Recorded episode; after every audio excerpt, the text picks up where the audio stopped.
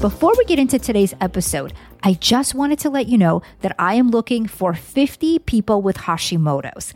If you have been diagnosed in the last 10 years and you feel lost or confused about exactly what to do, then I want to invite you to join me for a free training call on Thursday, May 16th at 8:30 p.m. Eastern, where I will show you how to support your thyroid for your thyroid type and your specific Hashimoto's triggers.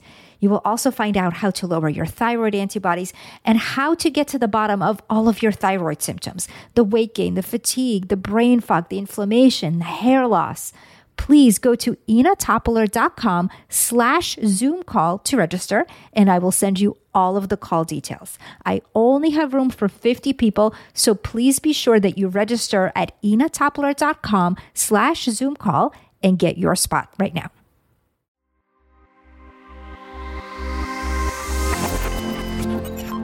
Karen. She's 31 and completely fed up with eczema, rashes, and itchy skin. It started with a few patches on her arms, but then she started getting bumps on her skin, hives, and recently red swollen patches on her face right around her eyes. She was fine with dealing with it at first, but once it appeared on her face, she knew she had to do something about it. So she saw a dermatologist and he suggested a steroid cream. Now that worked like a charm. However, the minute she stopped using it, the patches came back with a vengeance. And she really loved having clear skin, but she's read that using steroids on a daily basis, even if it's topical, is really not good for her body and can really have a lot of negative effects on her health. So she decided to stop it. Instead, she tried getting outside more and exposing her skin to the sun because that has helped eczema before but she wasn't able to do that all the time. Plus, the sun wouldn't help the swelling or the hives that she was getting. And when she would get the hives, she would take an antihistamine, but it also made her drowsy, so she couldn't really take that every day. Then her friend told her that dairy can make skin worse, but Karen was already eliminating dairy because she was lactose intolerant, so that wasn't it for her. Now, when I met Karen and explored her diet and history, I learned that she started to eat better to be healthier about two years ago.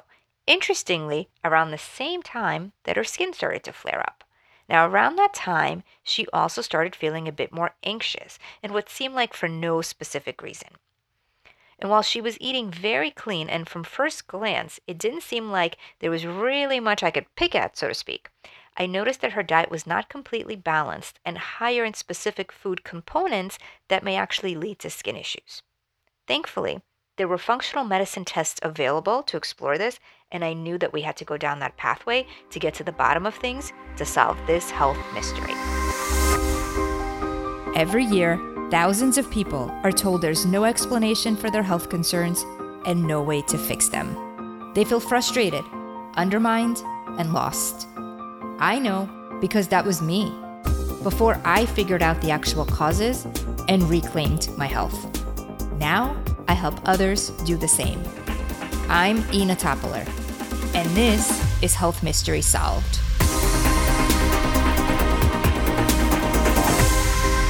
We just heard about Karen. She's completely fed up with eczema, rashes, and the itchy skin that she's been dealing with for the last year. Joining me on the show to talk more about Karen's case is Beth Mosher. Beth is a clinical nutritionist and my associate here at our practice, Complete Nutrition and Wellness. Beth has been studying nutrition and how it relates to health and human development for almost 20 years. She strongly believes that health and wellness are achieved through an understanding that we are each biochemically unique and that our personality, lifestyle habits, and desire for change all play integral parts in finding a personal recipe for health. Beth and I have been doing weekly brainstorming chats as we're both often presented with a lot of these hard to solve cases, and we just love to figure stuff out. Beth, I'm so excited to have you. Welcome. Hi, Ina. How are you doing? Good. Thanks for being here. My pleasure. Well, Beth, you have so many specialties, but one of them is looking at how foods affect our body. And many of us may be familiar with food allergies or even food sensitivities, but we can react not only to the food itself, but to the component of that food. Can you explain what that means? Yeah, and how is that different than sensitivities? Sure, absolutely. So, uh, sensitivity often occurs because the diet is high in certain components um, namely plant in plant foods. So there'll be certain um, components. Well, it can be also other things like glutamates or things like that. Um, but certain components in food, if we have too many of them, um, they can kind of um, backlog on us, and our detoxification abilities, our abilities to get rid of them, slows, and then we start to have reactions to them. And there are certain components of foods, particularly plant foods, that produce histamine reactions. So um, this is actually quite common. Mm, interesting. So in Karen's case, she started having even more skin flare-ups when she changed her diet and in her case you know she was um, drinking more green juice she was eating more green she started eating more paleo so she was doing more protein what do all of those have in common well a lot of those are very high in sulfur and um, you know the paleo diet is going to be going to have your animal proteins which is has sulfur components in it. Um, and then your leafy greens and your vegetables um, garlic and onions are high in sulfur. And so those types of components eating a lot of those green drinks for instance um, that's going to have a lot of that in there. And um, that's going to create um, in the body when we metabolize those sulfur components um, we create um, substances in the process that the body can have a histamine reaction to. So oftentimes when we when we're trying to get healthier it doesn't always it backfires a little bit on us and we have to moderate it a little bit. Part of that can be uh, from genetics but a lot of it is lifestyle and diet. Yeah, and it's true because there's so many people that change their diet because they hear whether it's on the news or, you know, on social media that, you know, we should be eating this, this, and this. And it really goes to kind of show a lot of what we always talk about here is that we are all different. So we can't just follow what someone else is doing or what, you know, the latest sort of fad is. Uh, Beth, what are some symptoms of reactions to sulfur and sulfites? Well, sulfur is really, really important, and so I think it's, I think it's, you know, really. I mean, we need sulfur. So, you know, when we're little, you know, our parents tell us to eat our vegetables. It's really important. We really do need to eat our vegetables. So, sulfur is found in broccoli, kale, spinach, that kind of thing. And uh, a reaction to sulfur um, would be um, well some people react to sulfur drugs. They have reactions like hives and reactions to sulfur drugs. So so that's one one uh, aspect of it. But in the diet um, when it's just so sulfur rich so for instance if someone is eating eggs for breakfast that's high in sulfur um, with vegetables. And then they could be eating a spinach salad or kale salad for lunch and then uh, with protein and then having uh, protein and veggies at night. So that's you know pretty standard paleo diet.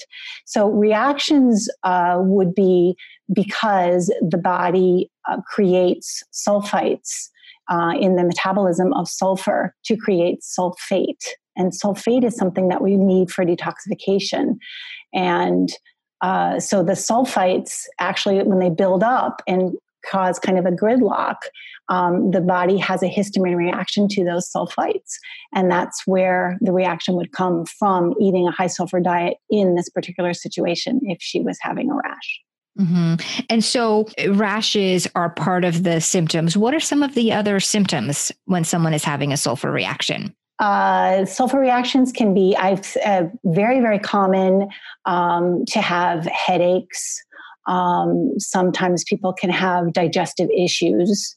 Um, you know, when they eat, uh, they have uh, digestive issues, stomach pain, that kind of thing. I've had that before, definitely. Um, but sulfites generally um, produce histamine reactions and rashes. And mm-hmm. oftentimes, rashes around the eyes are very common. Um, but kind of a hive type reaction. And usually, what's so interesting about it is that it doesn't happen all the time because the load of sulfites in the body kind of waxes and wanes depending on if they're eating other high sulfite foods.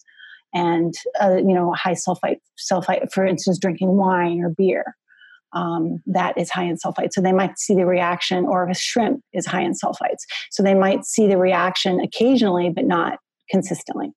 Mm, that's really good to know. So it's almost like it builds up. And then when there's too much, the body will give you a reaction. So perhaps if maybe someone had a couple of glasses of wine and then had a green juice the next day versus maybe having the green juice without having the wine beforehand, right?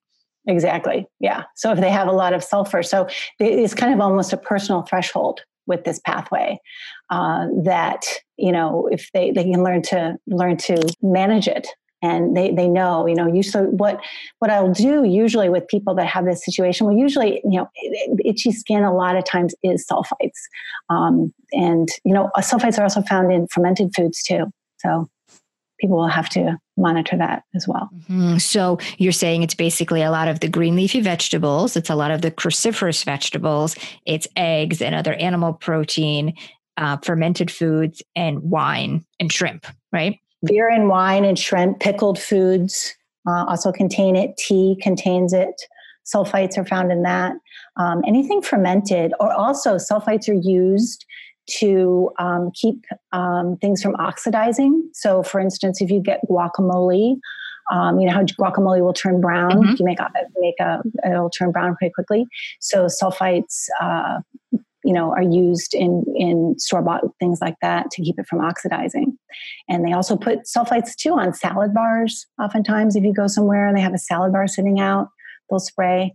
Um, they it's a preservative. Mm. sulfites is a preservative. So pickles dried fruit potato chips also have sulfites in them. Potato chips? So, that's an interesting yeah. one trail mix. Sulfites are found a lot in um, trail mix. And you're saying that it's pretty common to be sensitive to sulfur and sulfites and it sounds like there's just so many foods that have it which makes sense why so many people can have these reactions. I find it it's very common uh, and the itchy skin. Sometimes people won't even have a rash but they'll, ha- they'll have itchy skin. Uh, and they'll you know sometimes when they'll, they'll notice when they're going to bed their skin will be very itchy or they'll, they'll they won't really understand what it's from and it will kind of uh, you know come and go it's not a big deal but it, it often will be because of, of this so yeah, yeah. that's great to know mm-hmm. what are some tests that are available that can help us assess if this is an issue well, usually, if you look at the diet and you look at the symptoms, it's usually when people come to see me, that's what I do first. Um, and then we change the diet, and usually the symptoms will will go away. Um, there is testing you can do. You can look at um, you could do an organic acids test, and you can look at the sulfate pathway um, to see what sulfate is in the urine. You could see, you know, if that is is being metabolized well. Uh, you could do genetic testing as well. You could look at the CBS. A lot of people do uh, look at the methylation enzymes uh, an upregulation of the CBS enzyme, um, which which metabolizes homocysteine, pulls homocysteine down. So if someone has a change in their genetics, that will actually cause an upregulation of that enzyme, and that will pull homocysteine down in that direction more. So um, you know that will be um, something a test that could be done if someone had that test done they could look and see um, but uh, probably organic acids is the best, but mostly symptoms, you know? Yeah. And how about anxiety? Because that's something that Karen also noticed, and it's something that she had more of when she changed her diet. Can you talk about how anxiety is related in this pathway? Uh, sure. Um, so when um, this um, homocysteine is pulled down into this pathway to create sulfate, um, it does increase uh, sympathetic um, the the, uh, the autonomic nervous system, um, the sympathetic fight or flight reaction, and it raises cortisol. And um, it's so interesting because you know a lot of people don't realize that um, that their you know the cortisol the cortisol is raised, and that will actually cause the anxiety sensation. Um, so uh, you know monitoring the diet can help with that. I know um, I have had several uh, clients who have had the CBS. They've been homozygous, so they've had a, a, a, large upregulation of the CBS pathway and have felt a lot more anxiety that they really couldn't explain until they changed their diet and then their anxiety uh, was reduced yeah that's so it's it's really interesting i see that a lot as well and just for everyone listening to explain that a cbs is an, one of the enzymes in the methylation pathway and when you have a um, polymorphism in. And homozygous just means that there's two copies, which means you got it from each one of your parents. And that means that that pathway is going to be working overtime. And what Beth was explaining is that when sulfites cannot go down and convert into sulfate, they back up into other byproducts like ammonia. And then that's going to lead to higher cortisol, which is our stress hormone. And a lot of times people will say, well, I actually don't really feel stressed. I don't have as much going on at work everything is kind of good at home. But what's happening is that there's this physiological reaction where the cortisol is being produced, even if you're not stressed, it's because of the food. And that's what makes it so interesting um, to explore. Mm-hmm. Yeah, definitely. But the thing is, is that people shouldn't. Uh, you know, look at their diet and hear what we're saying and, and, and cut out the sulfate in their diet and cut out the sulfur vegetables in their diet because you really do need to, to produce sulfate Okay, so there's the detoxification pathway in the body really needs sulfate um, for so many different things. It's very, very important for health. And uh, so, you know, you don't want to cut that out because that would be a big mistake. Okay, so you do definitely want to have it. You just want to have the right amount. And it's kind of a personal threshold with people. So that's what needs to be balanced. That's such a good point because we are all very different. So it's about finding what your balance is.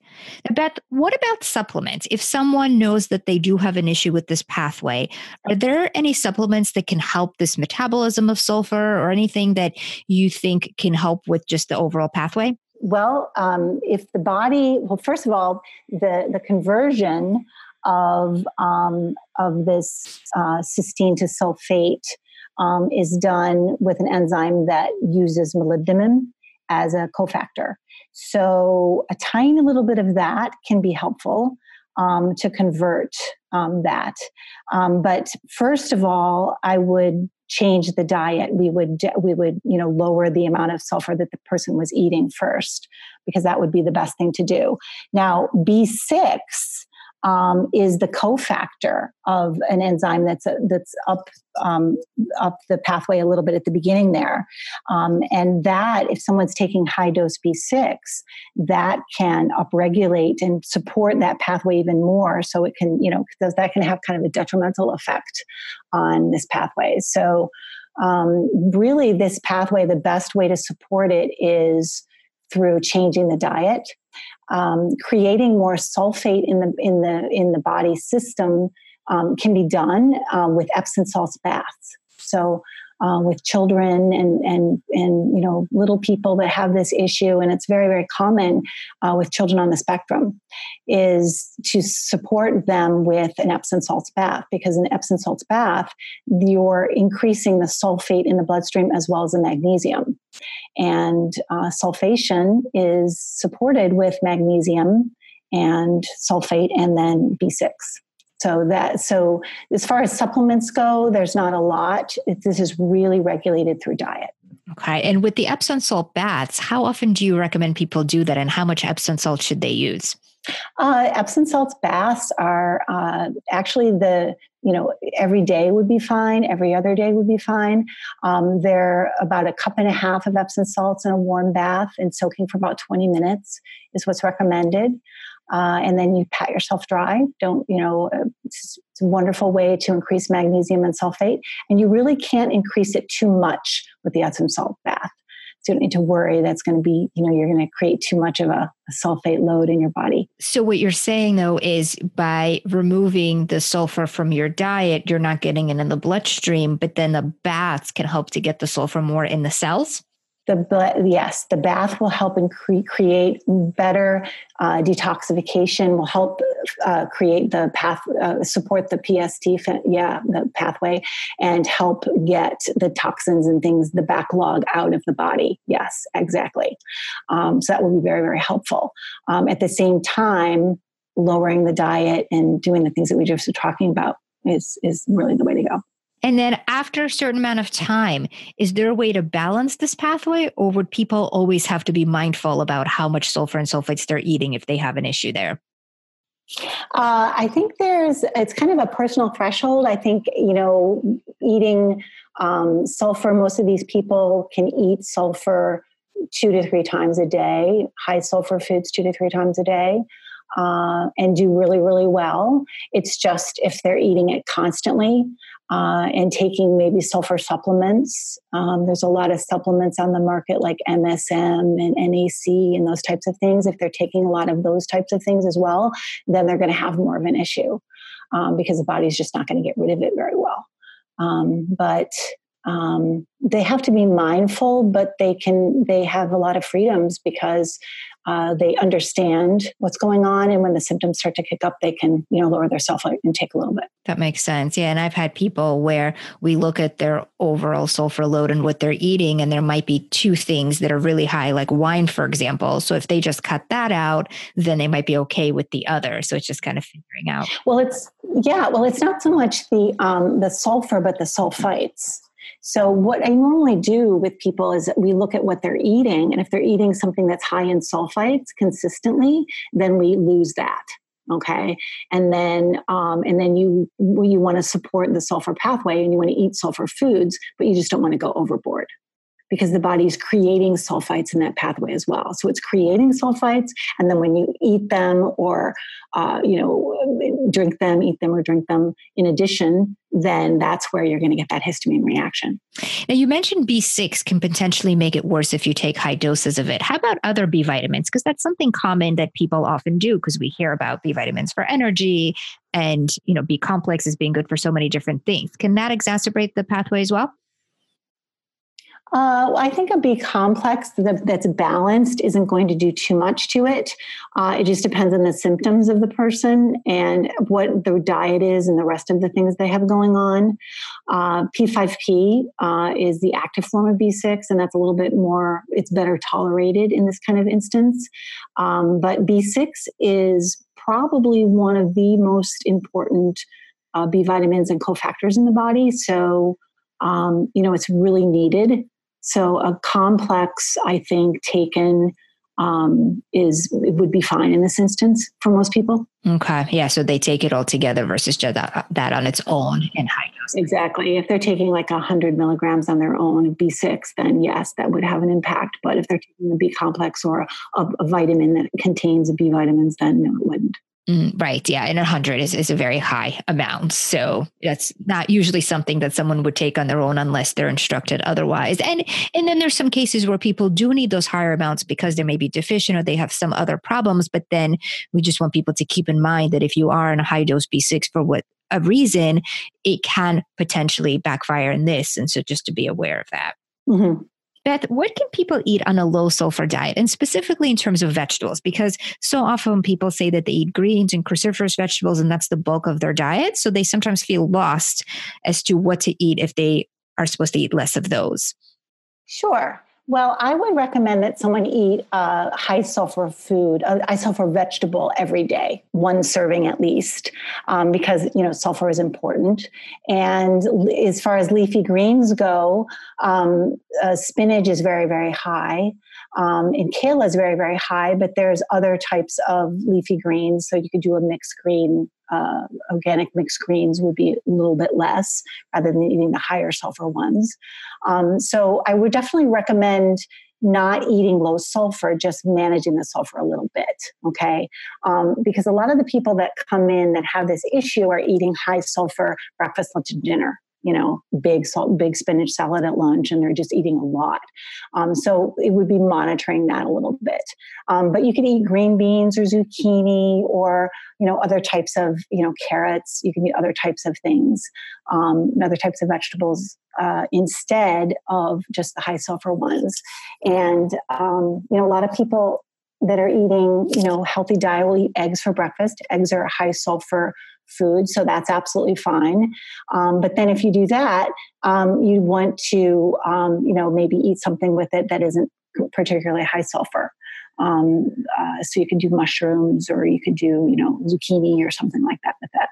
So um, do like a saute or something in the morning. So that would be what I would recommend. Um, but as far as protein goes, you can also um, in this type of situation, I would have people, you know, eat protein at their meals to to to balance their blood sugar. But you wouldn't want to have them eating large, large portions of protein. So eating a smaller portion, three to four ounces of protein at lunch and dinner would be appropriate.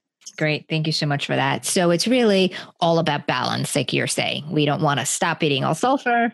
All about balance. Yeah, you don't want to cut out sulfur because sulfur is so exp- so I- important for detoxification and we absolutely need it. But with these people it's not so much that they're sulfur they're it, part of the contributing um, situation to this is that they're eating lots of high sulfur foods. But the other contributing factor is that they have something that's high in sulfites in their diet usually so it's the beer or the wine or the fermented foods or the bone broths or something like that that they're doing a lot of, um, either you know for fun or because they think they it's healthy for them to do, and that's what's tipping them over the edge and causing them an issue with sulfites and with the sulfur pathway. Yeah. Now you mentioned bone broth. Let's talk about that for a second because that's definitely a big buzzword these days. And people are going to Brodo and shops like that. And of course, making their own broth as well. And yes, it has a lot of glutamine. It has obviously a lot of benefits for the gut. But like you're saying, it's high in some of these other compounds. Can you talk about that a little bit? Sure. Bone broth is, you know, very wonderful for a lot of things. Um, it's high in glycine. Um, it's high in glutamine, and those are very good for uh, healing gut and uh, healing the body. Uh, and so, you know, it has benefits in that way. But uh, bone broth is also high in histamine, and it's high in glutamate, and um, it's high in sulfites. So, you know, just depending on the person and the situation, um, you know, bone broth every day is not a great idea. Maybe a couple times a week would be fine. Um, and then, you know, balancing and getting your um, maybe taking a probiotic and doing some other things to help with the gut would be uh, what would be recommended rather than just bone broth every day. Such a great point. Beth, thank you so much for all of this information and clarifying so much of this for us. I think there's a lot of misconception, a lot of confusion about these food components. And so I really appreciate you being here and sharing all of this with us. Sure. Thank you so much. As we just heard, sulfur can play a large role in the body and can have significant effects on our skin. I'll tell you more about what we did for Karen in just a second, but first, if you want to find out more about my guest and practice associate Beth Mosher, please visit healthmysterysolved.com. And as always, there you'll find all the detailed show notes so you can reference everything that Beth and I discussed. Now, back to Karen.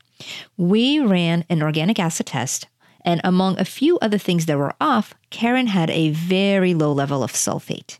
And as Beth explained, sulfur is needed for the body, but if it's not processing through properly, it's likely due to a blockage in that pathway, and we needed to address it. In Karen's case, she was eating a ton of sulfur foods, so seeing a low level of sulfate told me that she likely had a block in the SUOX enzyme and was not processing sulfites into sulfate correctly. Sulfites are quite toxic when they build up. And if they have nowhere to go, they will back up into ammonia, another really toxic byproduct. And ammonia excess is what can trigger skin reactions. Also, what a lot of people don't realize is that when ammonia builds up and it can't get out, it can go right into cortisol, which is our stress hormone. So that explained the uptick in anxiety that Karen was feeling, even though she claimed she wasn't really that stressed. So, seeing this, we had our work cut out for us. I had Karen stop her green juices and cut out high sulfite foods like dried fruit and pickles, which she ate a good amount of. I also had her cut wine. She was a bit saddened by this at first, but as her skin improved, she was absolutely okay with it. I also put her on three charcoal pills before bed, as charcoal acts like a sponge and it's a really good agent for absorbing extra ammonia naturally. We then added 100 milligrams of molybdenum, a mineral that's needed for the SUOX enzyme to function, and she took Epsom salt baths for about 20 minutes three times a week. The results were pretty miraculous for her because her skin improved within one week. She was not expecting this to work so quickly because oftentimes natural treatments do take a little time, but her body was just so overloaded with ammonia that these changes just made such a huge difference for her right away. She continued to stay away from these foods while we worked on some B vitamin deficiencies with extra B6 and folate. And after a few months, she was able to add back a few more sulfur foods and not have any skin reactions. She finds that if she keeps her sulfites on the lower end, she's fine. But if she drinks too much wine or has too many fermented foods, she may notice a little bit of a flare up, so she keeps that in check. And I know it may seem sad that she can't drink much wine, but she can have clear alcohols like vodka and tequila, and has gotten creative with fun ways to mix things and make things like healthy margaritas.